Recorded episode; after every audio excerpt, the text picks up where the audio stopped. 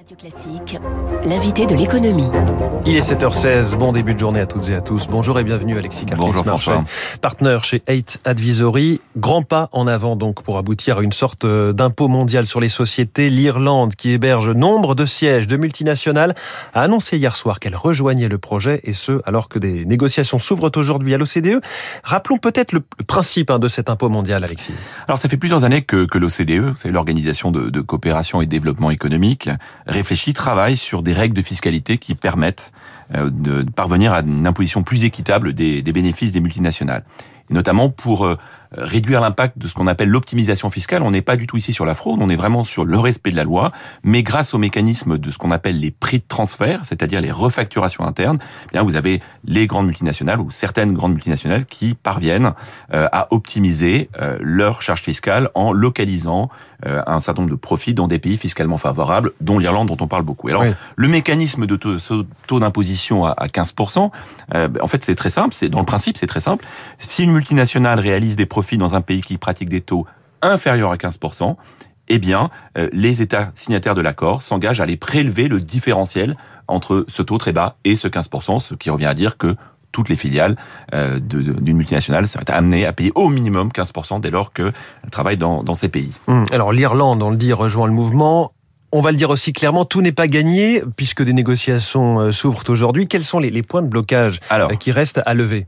C'est ça, il y, a, il y, a, des résistants. D'abord, il y a des résistants. Vous savez, cet accord, il a été initié sous l'impulsion américaine lorsque Joe Biden en avril a dit on est OK pour aller sur ce principe de, de taux d'imposition. Et donc, évidemment, ça s'est accéléré euh, avec la signature d'un premier accord en juillet. Depuis, négociation et euh, capacité à entraîner un certain nombre de, de pays, parce qu'il y avait des pays qui étaient résistants. On a parlé d'Irlande, on a parlé euh, aussi de l'Estonie beaucoup, on parle aussi de la Hongrie. Où est-ce qu'on en est aujourd'hui? Bon, aujourd'hui, euh, l'Irlande a effectivement rejoint cet accord. Pourquoi? Parce que dans le texte de l'accord qui doit être signé hein, assez rapidement est validé par le G20 à Rome à la fin du mois. Mmh. Très important. Hein. Les, les 20 premiers pays du monde veulent pouvoir envoyer un, un message au monde. Et regardons, nous travaillons sur une fiscalité plus équitable.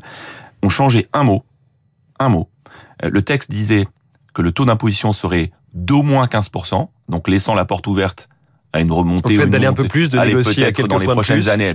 Et le au moins a été supprimé. Maintenant, on est à 15%. C'est ça qui a rassuré l'Irlande. C'est ça qui a rassuré l'Irlande. C'est ça aussi qui a rassuré l'Estonie. Vous savez que l'Estonie était un pays qui, qui est très connu pour justement ses entreprises dans le numérique et qui pratiquait la taxation des dividendes versés, mais non des, des, des, résultats, des bénéfices conservés dans l'entreprise. Mmh. Et donc l'Estonie a aussi a aussi fait ce pas. Il reste encore un pays que l'on cite beaucoup, qui est la Hongrie. Pourquoi? Parce que la Hongrie cherche à obtenir euh, des dérogations de façon à réduire sa charge fiscale. Euh, dérogations fondées notamment sur euh, la masse salariale et sur les équipements industriels. C'est un pays qui cherche à attirer beaucoup d'usines. Oui, dans l'automobile notamment. Voilà, notamment dans l'automobile. Et donc Victor Orban, qui avait qualifié cet accord en juillet encore d'absurdité, là quand même euh, devrait se ranger à, à, à l'avis de, l'avis de, de la majorité des pays. Bon, quand on commence à parler, vous le faites, de, de dérogation, on se dit, euh, voilà, on se pose déjà des, des, des, questions. Tout le monde, globalement, il y a une sorte de consensus politique euh, quasiment moral sur le fait de saluer cette oui. avancée euh, fiscale. Est-ce qu'on est sûr, Alexis, qu'elle sera appliquée comme telle, cet accord? Eh bien, comme toujours en matière de fiscalité, François, le diable se cache dans les détails. On comprend bien sûr l'idée qu'il y a derrière et ce côté moral d'une imposition minimale. la réalité, c'est que euh, déjà dans le calcul même euh, de la charge fiscale. Euh, là, on rentre, quand on rentre dans le détail, on s'aperçoit qu'il y a un certain nombre de difficultés. Euh, un taux à 15%, oui, très bien, mais multiplié par une, un profit, donc une base taxable. Mmh. Et donc, c'est là où tous les pays... C'est-à-dire que qu'est-ce qu'on taxe à 15% Qu'est-ce qu'on taxe et, et, tout le reste de l'accord et la mise en œuvre, à partir de 2023, on parle de cela, euh, se fera, tout le, le détail se fera sur la détermination de cette base taxable. Parce que, je prends l'exemple de la France, nous avons en France le crédit d'impôt recherche, euh, qui, qui, est, une réduction d'impôt, qui est une réduction d'impôt, qui fonctionne très bien, qui est extrêmement important pour favoriser l'innovation. Donc ça vous réduit la base taxable potentiellement ou la base fiscale.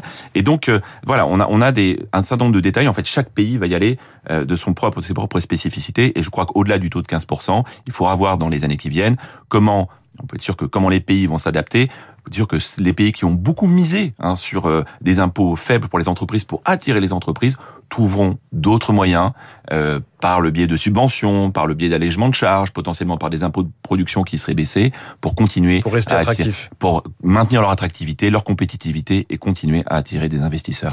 Alexis Karklins, euh, Marché, si on avance, si euh, il y a des progrès qui sont faits ces derniers jours, ces, dernières heures même, c'est aussi parce que les États-Unis l'ont bien voulu. Et oui, et c'est j'évoquais le fait que l'administration Biden, Biden avait, avait voulu avancer sur le sujet, que ça avait vraiment déclenché euh, les discussions beaucoup plus sérieuses. Euh, la réalité, c'est que, on le sait, l'administration américaine doit financer un plan euh, très très important d'infrastructure. On parle de plusieurs milliers de milliards d'euros et de dollars en l'occurrence. Et, et, pour financer ce plan, mais il va falloir lever des recettes supplémentaires. Et donc cet accord a été perçu comme la volonté des États-Unis de financer une partie de son plan. Et vous voyez, si je terminais sur ce point, François, je vous dirais, c'est de cette façon, on est en train de dire aux contribuables irlandais ou estoniens qu'ils vont devoir financer les ponts du New Jersey. Est-ce que c'est pas un raccourci ça Ou les canalisations, les canalisations alors, pleines de plomb dans le Michigan. Évidemment, c'est un raccourci, mais on voit bien qu'il y a aussi des, des enjeux nationaux et des problématiques de recettes fiscales. La France a d'ailleurs été très en pointe sur ce sujet. C'est ça qui ressort aujourd'hui. On peut comprendre la logique, il faudra encore une fois regarder les détails dans l'avenir.